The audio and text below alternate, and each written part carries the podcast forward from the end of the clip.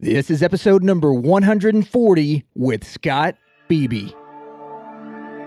New concepts and ideas to help you reach your full potential. Reach your full potential. Reach your full potential. Small win, small win, small win. Keep your momentum going. The Success 101 Podcast. Welcome to the Success 101 podcast. This is your host, Jared Warren. and each episode, my goal is to bring you a new concept or idea to help you maximize your full potential. Thanks for joining me here today. Now let's kick things off.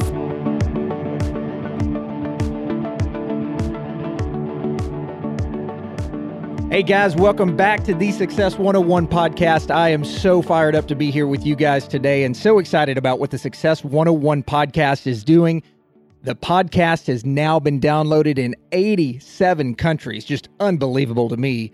And we're just getting started. I appreciate your support and downloads. And that really is the biggest honor you can give me. If you've enjoyed the Success 101 podcast, share it with friends, family members, business partners, anybody out there that you feel would benefit from reaching higher levels of peak performance and finding their maximum potential each day. If you feel led to leave a rating or review, you can click on any of the podcast episodes on my website at success101podcast.com forward slash episodes.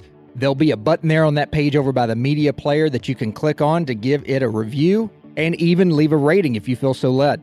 I have an incredible lineup of guests coming your way that are just mind blowing to me, and I'm so excited about the energy we've got going forward here on the Success 101 podcast as we all work together as a community to change lives and help people reach more levels of maximum potential and peak performance daily. Now, on to our show today. I've got my good friend Scott Beebe joining us on the podcast, and I'm really excited to bring Scott your way. Scott founded My Business on Purpose, and the real goal there is to liberate business owners from the details and minutiae of working in their business, give them back their lives, and help them work on their business from a distance. You'll hear Scott lay out his framework today in this podcast of how business owners can become more successful by removing themselves from the day to day grind, getting more control and energy around their business by having the correct systems in place, and you'll hear Scott work through his framework of the four pillars of success that he uses to coach business owners and really help them enjoy what they're doing by being more in control. If you or someone you know is a business owner out there who has just gotten bogged down in the day to day minutiae, you owe it to yourself to contact Scott and his team to get a handle on the things in life that matter the most and get your life back as your business continues to thrive. So, without any further delay, let's jump right to my conversation with Scott Beebe.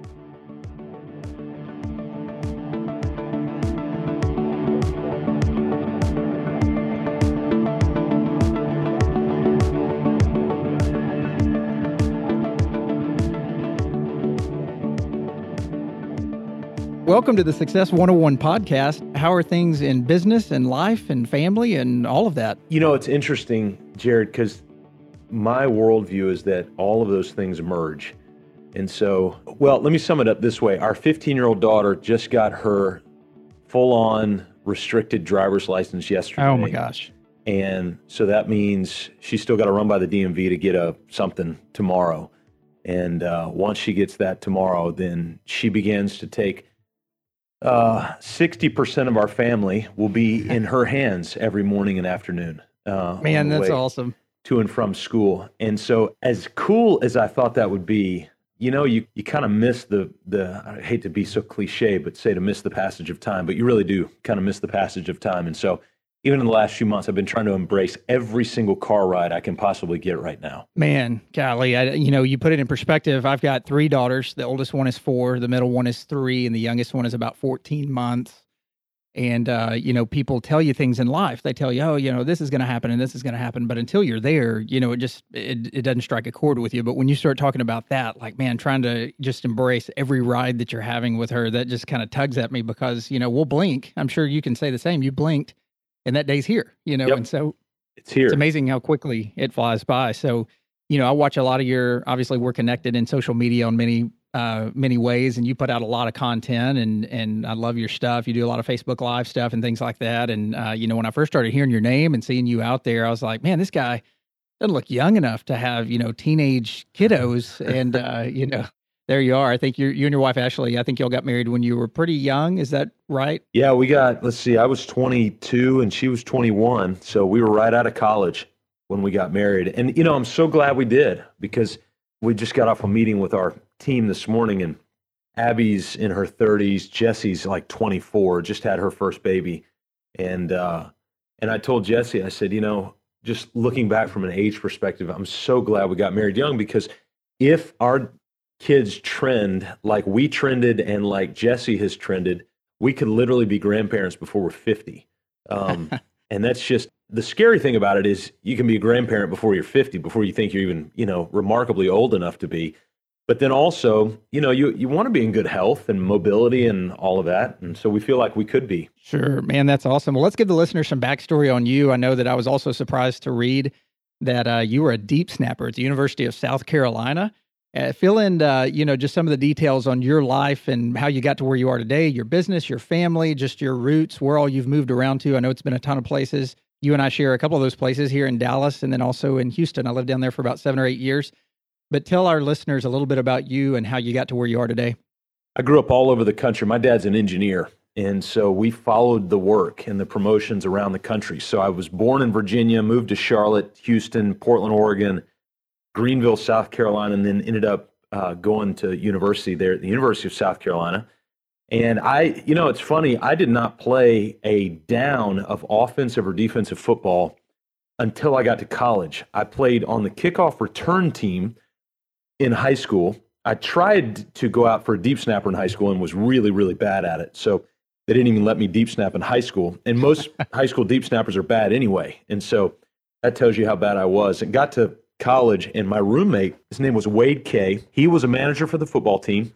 And he came uh, back to our dorm room one night and he said, Hey, man, they've only got one deep snapper on the team, and most D1 teams dress two. And this is in the mid 90s. I mean, but our deep snapper was actually on scholarship, which in the mid 90s was rare. Today it's not. Most deep snappers, at least the starting snapper, has has a, a full scholarship.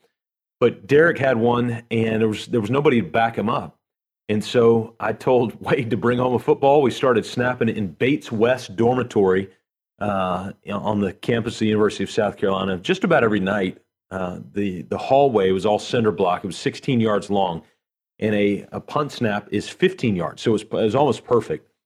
and so we did that and did it and did it and just kept practicing. This was my freshman year, my oh, my beginning semester, my freshman year, and that Christmas time, we fired our coach Sparky Woods and hired Brad Scott, who had just won a national championship, was about to win a national championship actually with uh, with Florida State as their offensive coordinator. Yeah. And so Coach Scott came out. I found him in a couple of different places. He was speaking at this event. He was here, and I even set a meeting with him in his office. So I saw him a couple of times, and every time I introduced myself as uh, you know, kind of his next long snapper. Um, and even though he had no idea that I'd never snapped it down in my life in a live football game, and so long story short, we uh, about the I forget fifth, sixth game of the season. Uh, small little school out in Baton Rouge, Louisiana, called LSU. We went down there, and uh, I, to this point, I just traveled with the team. I was the backup deep snapper to Derek, the first string guy. Ended up making the team. Went down there, pouring down rain, about eighty-two thousand people, and Derek goes out with a uh, separated shoulder, and so he comes running off after. I think it was either after the first or second snap. He went out and so when he went out, my position coach started with wistful profanity, encouraging me into the game, uh, telling me essentially not to screw it up. And so ended up, I think, with about, I forget, six or nine snaps that game. And we ended up winning, not because of me, but we ended up winning the game 18 to 17 in Baton Rouge, which, you know, as you know, as an SEC guy, to play in Baton Rouge is tough enough. But to to go in there and actually win was that was pretty spectacular. That was a lot of fun. Oh my gosh, that's crazy. I'm sure your heart just dropped whenever you saw Derek go out and you had to go in there at Death Valley in front of 80 something thousand people. I mean, that's that's an incredible experience and you know, the deep snapper never gets, you know, any recognition until they screw it up, right? I mean, that's the well, only time. Yeah, that's the only time you either see my rear end on television or you see my face when I screwed it up. Uh, and so, but it was, I mean, it was such a delightful time. First two years was a walk on. Third and fourth year actually ended up getting a full scholarship to play, and it was just a, a just an absolutely delightful time. I studied sport management in college, Uh, I had no idea what I was going to do with it. Just went into the degree program because um, my roommate and I, Jarek, we were so bad at accounting. We went to our advisor after we both scored a 52 on an accounting exam and asked if we could get into another major that we didn't have to take that class. And she told us sport management. We were like, sign us up, we're in. so we did that and uh, ended up meeting Ashley in college. And we, we were at FCA. And so a lot of our time was spent in FCA and some of those other organizations at the university. And, and we got married right out of college. And in about three years, had Braden, our first child, uh, while I was in seminary out in your neck of the woods out in Fort Worth and we just kind of rolled from there. And then your business today, give us a little insight to your business today, and then I'm going to circle back and put you on the hot seat just a little bit. I've never done this right off the bat with somebody on a podcast, so I hope you don't hate. And you might love me or hate me for doing that, but I'm going to put you on the hot seat for a second. But tell us about your business today, your purposes, and what you guys are doing over there. We simply liberate small business owners from the chaos of working in their business, and we try to help them get their life back. And there's a reason for that, is because you know, Jared, I've spent time on both sides of the fence. Um, one side of the fence as an employee, and now on the other side of the fence as a business owner. And those mindsets are very, very different. And the metaphor that I give is that the mindset of a of a uh, of an employee is like a boat floating on a lake. So just imagine a lake. You know, that lake floats at about let's say 90 feet or 40 feet or whatever the depth is for that lake. And usually you might have a foot drop or a foot increase in tide in a month or two weeks or three months or something like that. But it's it's not very dramatic. And when people are on lakes, they like to keep the waves to the minimum. That's, that's why we like freshwater lakes, is because we can keep, you know, kind of the waves to the minimum. It's it's pretty uh, placid, it's pretty calm. Well, that's the mind of an of an employee is you know kind of a stable paycheck. Everything's you know, relatively good. Periodically, you might have an increase or decrease in in the uh, in the depth of the water. Whereas the mind of a business owner, where I live just outside of Hilton Head, South Carolina, in Bluffton, we're surrounded by tidal creeks. In fact, as I look out my back window right now, I'm looking at one. And that creek right now is dead empty with water. And here in about four to five hours, uh, it's going to be filled with water. And when I walk out there in about four to five hours, if I wanted to, it's too cold today, but if I wanted to, I could jump in that water and I'd have about seven to eight feet of depth. Well, Give it another six hours, and it's going to be completely empty. You're going to see mud on the ground. And it's a tidal creek. The tide comes in and the tide goes out. And it's about a seven to 10 foot swing every day, depending on the moon and, and all that. But there's so wow. many variables. And when that water's up, it's really hard to, to navigate. When the water's down, it's really hard to navigate because when the water's up, there's stuff you can't see underneath, oyster beds that will really, really mess you up if you're not prepared there's current always moving. It's either coming in or it's going out. And so even taking a boat in and a boat out, you've got to really kind of maneuver, manipulate what's going on in your world and constantly be aware of what's going on around you. And so we started to realize that that business owners live in this very peculiar setup where the tide's always coming in, it's always going out, the water's coming up, the water's going down, and they have to constantly be on guard uh, as to the environment around them. And so we realized that there is a real need for business owners to get coaching that's going to be very specific to help them establish a vision story, a detailed snapshot of where they want to go down the road, and then offer them a step by step framework to help them get to the point where they can spend more time working on their business and less time working in the chaos. So we hear statements like this all the time. Uh, I feel like all I'm doing is putting out fires, or uh, a business owner to say something like, and you've probably said this uh, before yourself, a business owner will say something like, you know, I've tried to have other people to do it, but it, frankly, it's just easier if I do it myself. Well, what we tell people is that statement and the putting out fire statement, those are like cancer to a business. And right. we've got to, like an, a business oncologist, we've got to help uh, kind of take that cancer out so that you can spend more time working on the business less time working in the weeds of the business and start to rally other people around how to do that. A lot of guys and business owners are so uh, driven that they never stop long enough to detail and prescribe for somebody else how to do the work they're already doing. Oh, absolutely. I tell that I'm a financial advisor by trade. For those who are longtime podcast listeners of my podcast, just know that I coach financial advisors. I work with my clients in my financial practice. I run an office here of about 40 people here in the uh, kind of the Las Colinas area out here near Irving, which you might be familiar with. out here in this area, Sure. and uh, and then I do personal coaching and private speaking or uh, public speaking and private speaking and things like that to smaller groups and big forums and things like that. But the thing that I always find is that business owners, whenever I'm coaching and teaching people, business owners they do a great job of building up these you know these empires these little empires whether they're you know their vision is to build that long term in the future or they've already got that built or they take over one that someone else has built and they're you know they're sitting there trying to run it. And they they typically just don't know a lot of times how to plan for the future. They don't know what roadblocks are in the way. They don't know how to get out of their own way many times and and make themselves uh, you know the outer circle of the business rather than the inner circle of the business you know leading by surrendering sometimes or servant leadership. So I think that's really interesting what you're doing out there to help, uh, you know, primarily business owners. You may have stolen my thunder a little bit here because my question to you that I was going to put you on the hot seat for was when you look at the Success 101 podcast and you look at who my demographics are, and I can track all of that just as I'm sure you can on your own podcast, but I can track the demographics.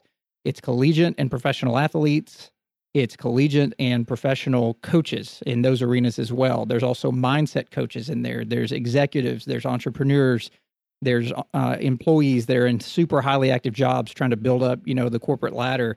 There's, you know, people in the medical community. There's a lot of different mix of people that listen to my podcast. And my question to you to put you on the hot seat was, how can you, Scott Beebe, as you're bringing, you know, knowledge here over the airways, how can you best help my listeners in your business? You know, you've got your family, you've got your businesses, you've got all these endeavors that you're doing. How can you best help my listeners really to frame their day to day and really uh, bring the most impact here today? There's four primary steps that we call the four steps to business freedom, and it's not a hokey little cliche.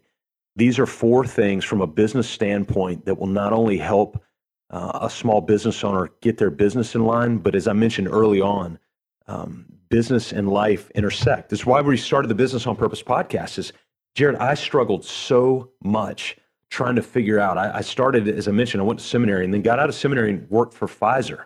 So you look at that and go, wait a second. Wait a second. right. You go to seminary and you're going to go to a, like an evil pharmaceutical company. Well, no, it's not not evil. It's it's a great business. Um, most of them are. They do great work. And I loved business. I loved the competition, the transactional nature. I loved commerce, uh, the camaraderie, all of it. Well, when I was working at Pfizer, I missed kind of the faith element of everything. And so I thought, well, uh, about that time, a friend of mine called and asked if I would come on staff at a church out there by you at the Dallas Fort Worth Airport, First Baptist Euless, and they had a, a huge singles group and asked if I'd come lead that singles group if Ashley and I would go out there. And so we did that. So now I was 100% in kind of the vocational ministry mindset. And I was 100% out of the commerce business mindset. Well, I did that for about five and a half years and realized wait a second, I, I really, really miss business. And so we moved out to South Carolina. Uh, a guy reached out to ask if we could come help him plant a church. And I said, you know, we'd be interested, but I am not interested in being on staff. I want to go back into business. And so ran 100% wholehearted back into business. Meanwhile, we're helping a guy plant a church. We're working in Nigeria. I've been working there since 06. And so we're kind of doing all of this stuff. And it wasn't until about almost two years ago that I finally realized wait a second, there is a both and nature to what we do. And it's serving business owners from a faith perspective. In fact, one of our unique core values is work is faith. And what I mean by that is if the definition of faith, and you just look it up, definition of faith is the conviction of something that you cannot see. And the definition of work is the creation of something that does not exist. So therefore, if I am creating something that does not exist, i.e., work, then I am demonstrating my faith, and that is the belief in something I can't see.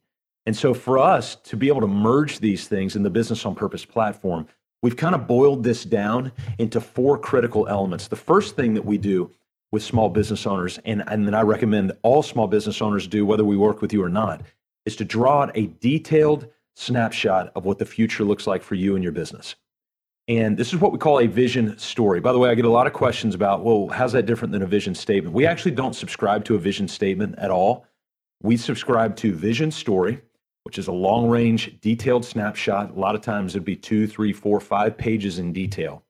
Then we subscribe to a very simplistic, memorizable, and portable mission statement. So we take all that content from the vision story, we distill it down into a really excitable, powerful, and a little bit of a nuanced mission statement. It is what drives you out of bed every morning. And so, what drives us out of bed every morning is the opportunity to liberate small business owners from the chaos of working in their business. That's what gets us excited. And then we distill that down even more into what we call unique core values. So, Jared, these aren't things like uh, integrity, respect. There was a company out by you in Houston uh, back in 2001. They had the core values of Mm. integrity, respect, communication, and excellence. yeah, And- right. You know, you know who the name of that business was was Enron. Absolutely. And so, you know, those are just kind of generic core values. And we want to see unique core values. I've told you one of mine work is faith or automated strategy, intentional coaching. Those are some of our unique core values. So, that is the first thing because if you don't have that in place, then you really have no guardrails and you've got no destination articulated. So, it's just like you getting in a car and driving out through a cow pasture to end up nowhere where you've defined from the beginning. And so you're just kind of lost. And so we need to have a destination that we can go to, a car to drive to get there, and guardrails to help keep us on the path. And so that's really the first section of that is the vision, mission, values, which leads into the second section, which are these three critical roadmaps that every business needs. The first one is the implementation map, which tells you exactly how to implement your vision, mission, values, uh, so they don't become like a dead corpse in a binder sitting on a shelf like most of them do. Uh, the second roadmap is what we call the systems map, because Jared, we need to understand what systems exist in the body of our business, just like we understand what systems exist in our human body. Because if we understand those systems, now we can kind of in large chunks be able to lend to the health of those systems, just like we can. Hey, your cardiovascular system's out of whack. All right, well, I need to start running more or whatever. And then the third critical roadmap is the delegation roadmap. Every business owner has at minimum 10, 20, 30 items they need to get off their plate right away, whether it be to a full time employee, part time, contract, 1099, virtual assistant, whatever. Those things that uh, they're doing that's, you know, seven, eight, nine, 10, 11 dollar an hour work when their billable time as a business owner is somewhere around a 100 to a $1,000 an hour right out of the gate. And so they need to get some of those things off. So that's really the first two sections of those four that we talk about all the time. Scott, let me ask you real quick, and I don't mean to derail your uh, your flow here because I know it's all important, and, and getting to the, the third and fourth is is crucial. We'll do that in just a second. Can you tell me why you put implementation map before the systems map? Probably 90% of the businesses and business owners that I've spoken with, when I ask them about vision, they'll immediately kind of give the eye roll. Like, yeah, yeah, yeah, we've done that before. You know, I was with a company, Right. we spent all kind of money on it. We put this thing together and then we put it in a binder and it sat on a shelf. And so the vision, eh, you know, Habakkuk was told in the Old Testament, write the vision down so that those who read it may run. This entire planet was based on a vision. Uh, the entire nation state, which exists today of Israel in the Middle East, was built on a vision that Abraham got to go to a land that I will show you. Vision is not a modern day kind of, you know, Peter Drucker idea, Harvard Business Review idea. This is something that literally founded the earth. And so if it is that critical to our foundation as a people, it's got to be critical to a foundation of a business. But I've seen too many visions sitting on the shelf. No matter how good or bad they are, they're not being utilized. And so we've got to get the utility out of the vision. And the way to do that is implementation. And it's interesting because whenever I saw you mention that, I thought maybe you know uh, maybe you were just mentioning them in no particular order. Because how can you implement something or come up with a plan to implement something before you have the systems to do that implementation down? And your uh, your answer's great. It makes perfect sense uh, once you explained it there. Yeah, it's I've seen it way too much. And frankly, Jared, we've spent a lot of time and money on coming up with this. And it is a pull of our heart. I mean, it is an absolute pull of our heart to have a vision in front of us. The problem is we tend to think it's kind of, you know, this uh, theoretical kind of thing that we really don't want to mess with, um, or it's just pie in the sky. And what I tell people is it's not only the thing that's going to drive you, but it's also the thing that if you don't have laid out, think about this in your business out in the Dallas area, and particularly in Las Colinas. When your business thrives, other people thrive. So when your business thrives, let's just take it to the very foundation. When your business thrives, the tax base of where you live thrives because necessarily you've got to pay taxes. So there are bureaucrats who are able to make a living because your business is successful. And so when you've got a clarifying vision, the stakeholders around you, your family, your employees, your customers, uh, your vendors, your community, those folks now have a, a great picture of where it is that you want to go. And think about this if you were in the home building business and it was in your vision that you wanted to go from building 25 homes a year down to 15 homes a year, well, I think your subcontractors would like to know that. Although they're not full time employees, they are definitely stakeholders. And so it's of value to them to know your vision.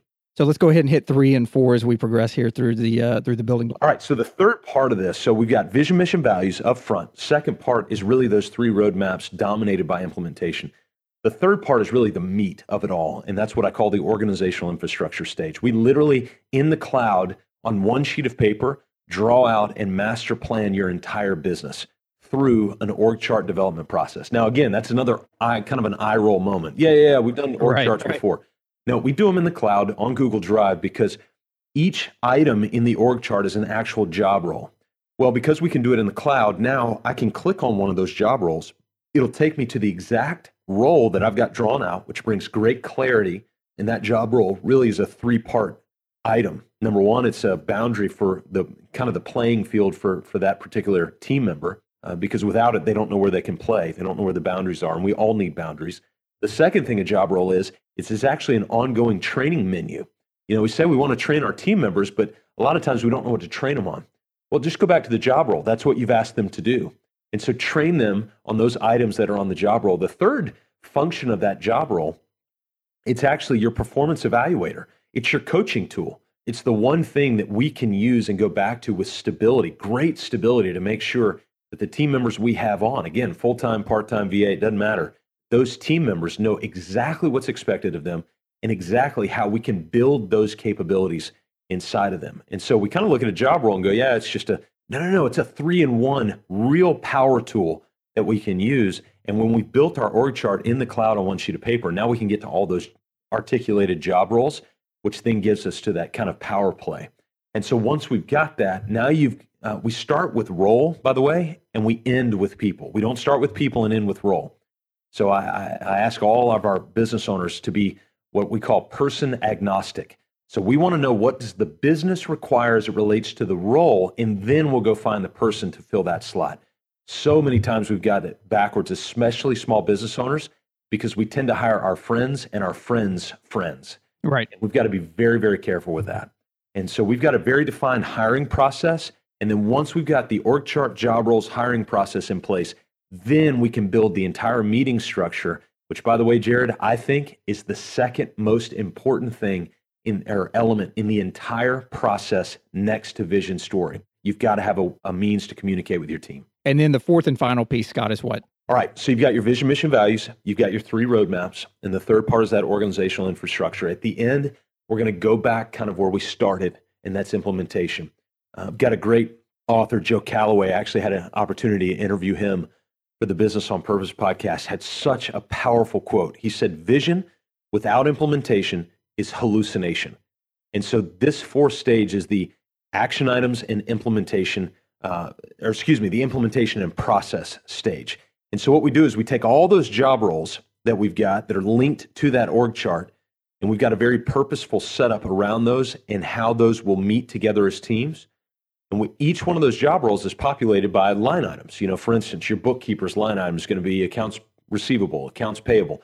Well, each one of those is a process within the larger system. And so in the implementation and process stage, what we do is we actually begin to build those individual process out, either in written documentation or in video screencasts, like video tutorials. And those serve as the training ground for anybody you bring on into those spots. So take this from the genesis, Jared. So you've got a small business owner, and right out of the gate, they've got to start doing their books. They've got to start either QuickBooks or Wave Accounting or whatever. They've got to start keeping uh, track of their invoicing. Well, eventually there comes a time where they need to give that up and they need to give it over to somebody. Well, when that somebody comes in, they know how to do invoicing in general, but they don't know how to do invoicing the way you do invoicing. And so this is another cancerous moment for a small business owner when they say this phrase. I get so frustrated with them, it should be common sense. no, it is common to you, but it's not common to them. Right. And so we've got to document this out and then go back to your team meetings because your team meetings are such a rich source of not only communication, but also implementation and accountability. How does a new process get, uh, how does awareness of a new process come about? In the team meeting. How does that new process get actually articulated and defined? In the team meeting. And how does it get held accountable and implemented? You come back to your team meeting for that. And so you develop those processes and then install them in your team meetings so that they, those things can be held accountable. And for those of you out there driving around or working out or however you're listening to this podcast, don't worry. I'll put everything in show notes. I'll link all of these steps that we're mentioning here. So don't worry about trying to, you know, grab all of this while you're doing that. You just go to my website and you'll see it and I'll link everything up there. But Scott, real quick for those listening, go back through the the four that you just mentioned. All right. So you've got the first step is the vision, story, mission, uh, mission statement, and unique core value set. The second step are those three critical roadmaps: implementation, systems to articulate the systems in your business, and then the delegation roadmap. The third is the organizational infrastructure stage. That's the org chart in the cloud that's linked to the articulated job roles, and then uh, that takes you through the hiring process and disc profiling. We actually require everybody use some sort of profiling. And then the the fourth element of that third stage is the actual team meeting structure stage. That leads us into our fourth step uh, to business freedom, and that is the implementation and process stage, where you begin to articulate all the tens, hundreds, and thousands of processes. And you don't do it at once. We do what we call the systems mindset, Jared, and that is whatever this next thing is that I'm about to do, let me make this the last time that I ever do it. And if you can think with that systems mindset, you're going to be well on track to processing out your business within the systems that exist so that you can run those every single day within the context of the team meetings towards the destination that you've got articulated out in your vision story. Man, that's awesome. I love the detail on that. And I know that uh, I'm sure there's some of this that can be found on your website. And I'll tell the we'll talk about this at the end where people can find you but let's just go ahead and drop it right here as well. Where can people go as far as your business's website to if they're in front of their computer right now and see some of this? Yeah two places. So the articulated draw out of everything that i've just talked about if you just go to four steps to business businessfreedom.com and it's all spelled out four steps to business businessfreedom.com and you'll see the entire kind of step by step approach through that in real solid detail and then from there, our, our uh, online headquarters is mybusinessonpurpose.com. And a lot of it's drawn out there as well. And let's take a chance to highlight your podcast as well, because I know you talk about this a lot on your podcast. Yeah. So if you go to the Business on Purpose podcast, in fact, just go to mybusinessonpurpose.com forward slash podcast. And we've got all of our episodes there. And we have a blast on the podcast. We have the opportunity to be able to uh, really teach people how to integrate their faith in their work. Again, that's why we started the whole podcast. Periodically, I'll get off on a monologue with other issues like vision, mission, values, or one of the things I'm probably going to be talking about here in the next few weeks, honestly, Jared, is the struggle of business owners in facing what I call situational depression. So it's not necessarily clinical depression, uh, but it's very situational as things, because that tidal creek comes in and out, it's very unpredictable. And uh, we try to tackle issues like that, but it's on the Business on Purpose podcast there. That's great. And uh, you mentioned at the beginning of this podcast, you know, I've, I've, got a couple of other hot seat items here. I don't, I don't like to throw that word around too much because it is cliche, but I think it fits well with you because you're very quick on your feet. I love how you tie things together. But you mentioned at the very beginning that work family, vision, you know, all of that go together. What I want to know from you is you're obviously a very, very process person. They, you wouldn't be in the role that you're in today and doing all the things that you're doing if you weren't. And the four steps that you just mentioned earlier, as, as far as those building blocks, that proves it, right? And, and, I can tell you're passionate about it. You believe in it. Mm. You said a lot of time and money has been spent on it. It's something you truly believe in. How do you uh, give me the the uh, ages of your kiddos again? You've got 15. Yeah, 15, 13, and 11. And you and Ashley have been married for. So we've been married 18 years. 18 years. So, how do you take all of this systematic stuff, right? Because if we're super systems at work and we're super systems at teaching others how to build businesses and help them, you know, get out of their own way to where they can build, you know, more creative things that they're that are going to last and that they're proud of. But yet we can't take that home. I know a lot of my own clients, the financial advisors that I coach, different people, we're out giving advice day in and day out, very poor whenever we take that home. So it's almost like you could look at it as, man, am I a am I a fraud? I say I'm a systems guy, but I can't take that home. I would assume that with the job that you're doing, you kind of you go you kind of have to be both. You don't build a great marriage and great parenting skills and children and all those sort of things and and your faith and all of that without having some good systems in place. How do you take what you've learned, especially in those building blocks, and equate that to your home life when you walk in the door each evening? Probably about a year, year and a half ago, I had a client. We were sitting down and we were walking through his vision story. And when we got done with it, he looked at me and he goes, Don't I need to do this for my family also? And it just kind of hit me. And my response with full confidence was absolutely. And so his question back to me was, Well, have you done this with your family? like, no.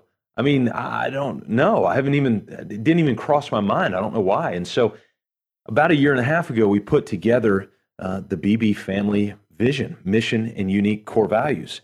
And what was really interesting with it was we went through the process and we came out with a very detailed insight into what those were. And in fact, just about a week and a half ago, we sat down with our, we've got a binder downstairs in our living room with it. We sat around the kitchen table and just kind of went back through where are we headed? What are we doing? Are we on track? So about every couple months, we'll take a look at it. And it's kind of like GPS coordinates getting, getting you back on track. And so as we did it, couple of these guys were like, well, how do we do it? And so we put together a video course uh, called How to Create a Family Vision because I'm really bad at naming stuff. So we just called it How to Create a Family Vision.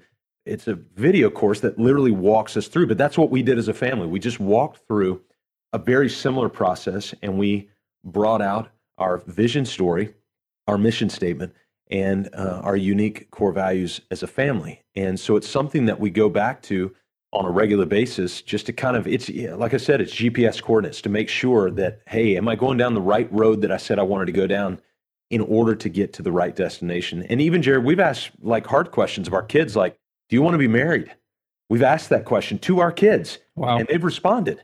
And uh, now i mean you know they can respond only as best as they can respond at 15 13 and 11 right but still asking the question it's i think it's a valid question to be able to ask. Yeah and for those of you listening out there that was not scripted that was not teed up. He didn't tell me beforehand like hey ask me how this ties into my family as well. Like i just had a hunch that if he was that systematized through your uh, you know through your work and through your things that you're doing at business there must be some bleed over into the family and i'm glad to hear that there is. What are the two biggest pitfalls that you've seen following these building blocks and this you know these paths that you're taking people down what are the two biggest uh, pitfalls you've seen? Um, and I'll, I'll give you my take on it. You can tell me if I'm correct here.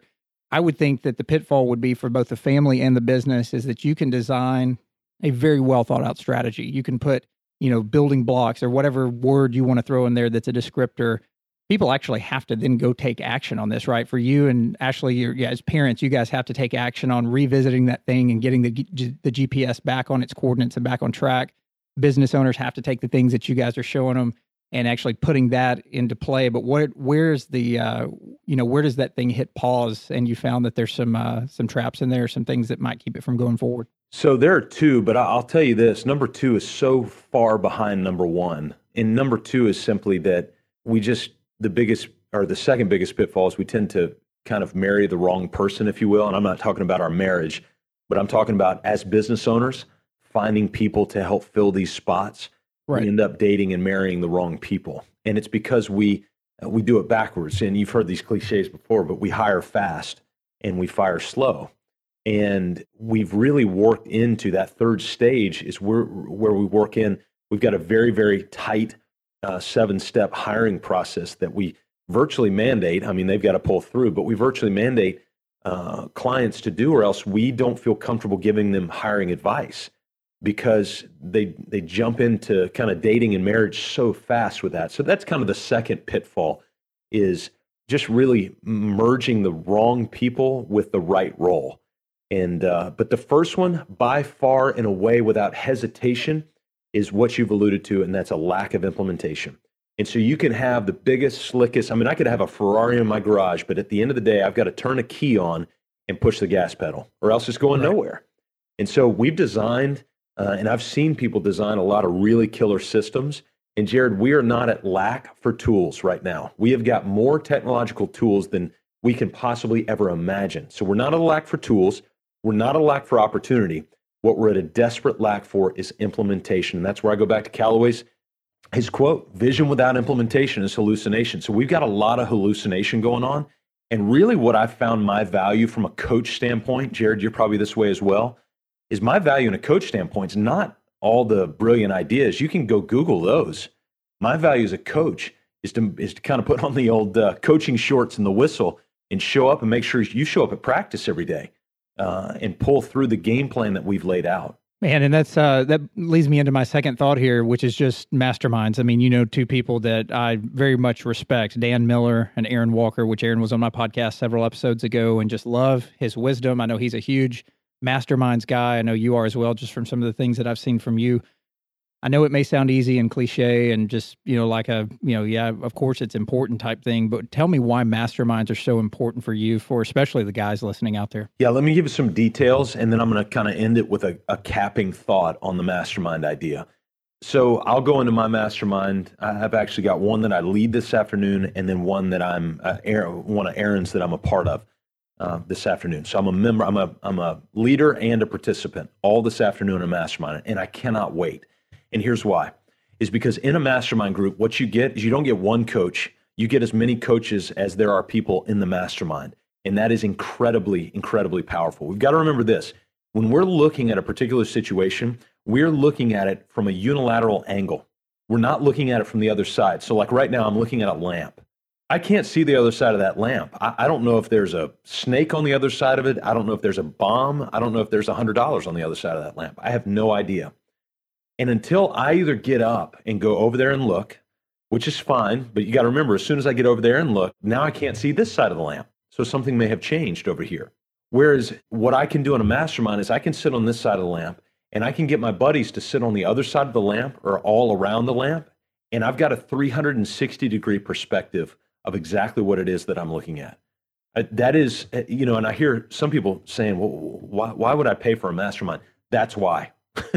Hands down, that's why. right. Because you get a 360 degree perspective on whatever it is the issue that you're looking at. And quite frankly, Jared, one of the biggest challenges we have as small business owners is perspective and the lack of perspective that we have because we're sitting in the seat. We're in the middle of it. We're in the weeds. And so sometimes we need people, in fact, not sometimes, all the time, we need people to look. And, uh, and I tell people all the time the greatest barrier as a small business owner is not anything happening outside of you. The greatest barrier for me is the voices in my head. And sometimes I need the mastermind just say, hey, Scott, calm those voices down. They're not real. I can see on the other side of this, and I'm telling you, they're not real. And so there is a huge value for the mastermind in that. Not only that, but as business owners, we need to be better coaches. And so you not only get the reception part of a mastermind, you also get the opportunity to be a participant, to be a leader in that, and to be a coach. And so you get to learn because you've got a valued coach that's actually leading the mastermind. You actually get to learn how to be a coach in your small business by simply being a coach in your mastermind. So you get both the active and the passive when you're a part of the mastermind. So then let me put an end cap on this whole thing. If you're not a part of a mastermind, you are missing out and you are providing a disservice not only to you, your family, your employees, but also the clients and the customers that you serve. I'm just saying that hands down. I say without hesitation now, about two years in to both leading masterminds and also being led in masterminds. If you're not in a mastermind group, you are letting people down. And the first one that you're letting down is yourself. Tell me what the biggest Scott. I mean, you may have covered some of it just in that that uh, descriptor that you gave there, but just the biggest lesson that you've learned from. Uh, let's just take it from the participant level, not not necessarily the coaching level, but for those listening out there who have been approached about a mastermind or might want to join a mastermind or or uh, you know figure out what that is maybe if they've never even heard about that before some out there may may may not have but what is the biggest lesson you've learned other than seeing for for your analogy what's on the other side of the lamp is there any other big just aha takeaway moment that surprised you that you weren't expecting to get out of that yes about a year ago i sat down with uh, our mastermind and it was my turn that week to kind of be man in the middle and you know, Aaron tends to think that you know it's it's kind of a cool, laid back process. I call it the carving station because you get ripped up uh, right. in our group when it when you're man in the middle, and uh, and he's kind of come to enjoy that a little bit. It's it's a little bit sickening, uh, quite honestly. I'm I'm teasing, but it's I went in and I was about to switch up the entire product offering of our business about 12 months ago. And I went in and I had this grand plan. Oh my goodness, it was incredible on paper and I proceeded over a period of about 36 minutes to get shredded like barbecue uh, in that room. And they, uh, would it have been a complete failure? Probably not. But they saved me years of headaches. And I w- it would have pushed my business back, I don't know how many months or years to go through with this.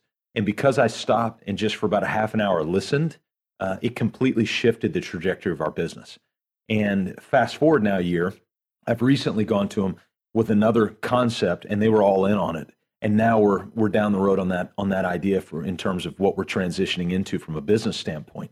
And so to be a participant with that, we had another guy that was about to spend about 160 grand on buying a business, and we shredded him in about six minutes. It did not take long at all, and it saved him not only the 160 grand, but it would it saved him hundreds of thousands of dollars over the next years, both in real cash and in headaches.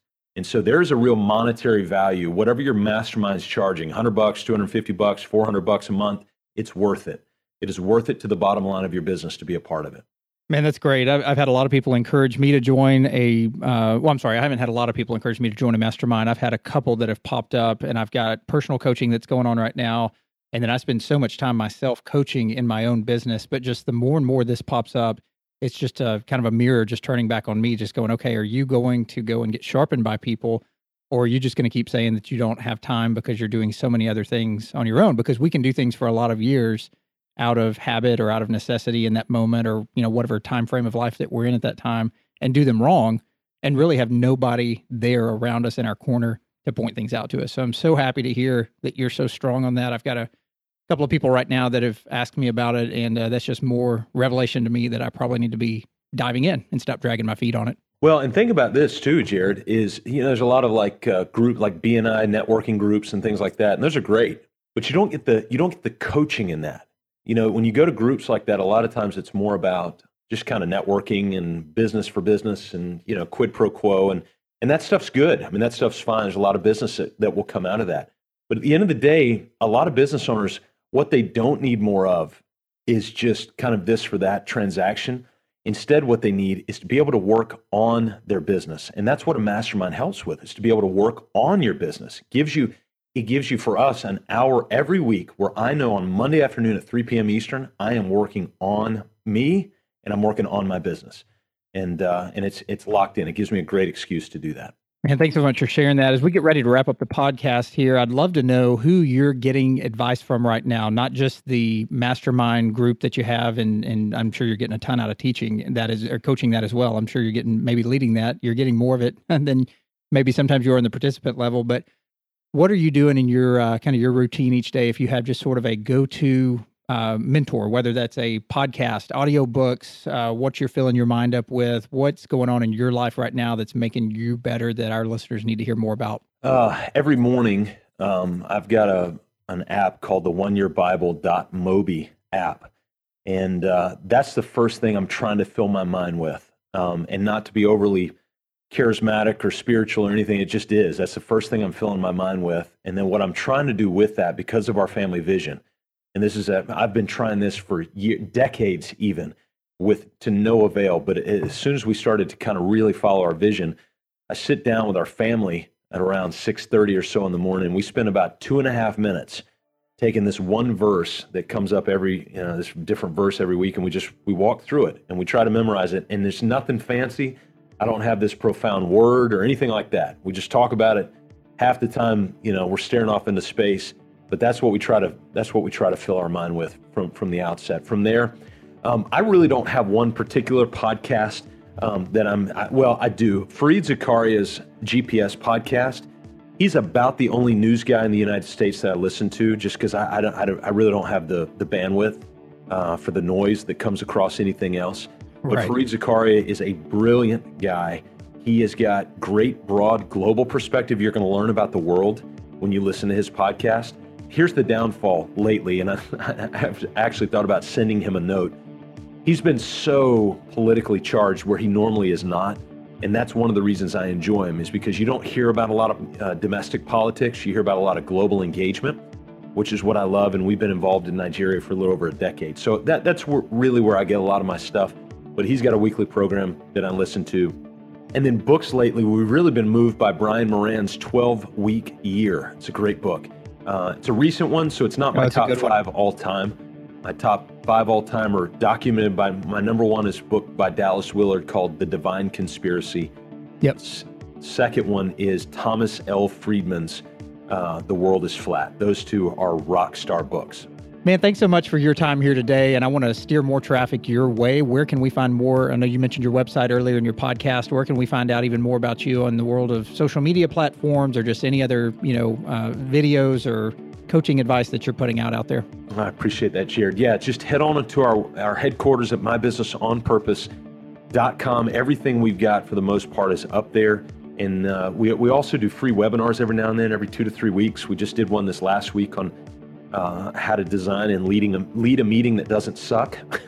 and so we take uh, we actually had one uh, one client of ours called us the Wizard of Oz of small business because we literally pull up the screen share and we take you behind the scenes into everything that we do when we get on these webinars. So we we post those.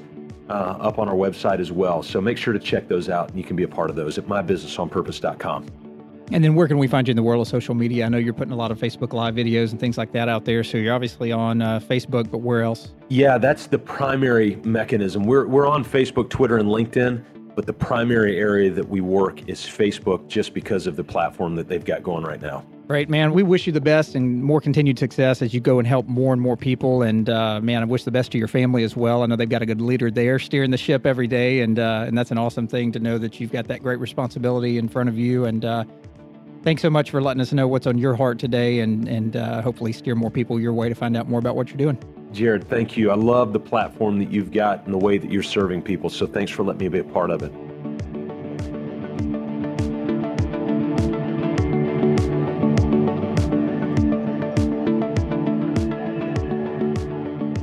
Hey guys, once again, thanks for being here on the Success 101 podcast today. I can't tell you how much your support and downloads help to keep this thing going on into the future. If you want to connect directly with me, you can do so on my email address, which is info at Success 101 podcast, or on a couple of platforms in social media on Facebook at facebook.com forward slash Success 101 podcast, or on Instagram at Success 101 podcast. I hope you guys continue to strive for higher levels of peak performance each day, and I'll catch you guys on the next episode of the Success 101 podcast. Until then.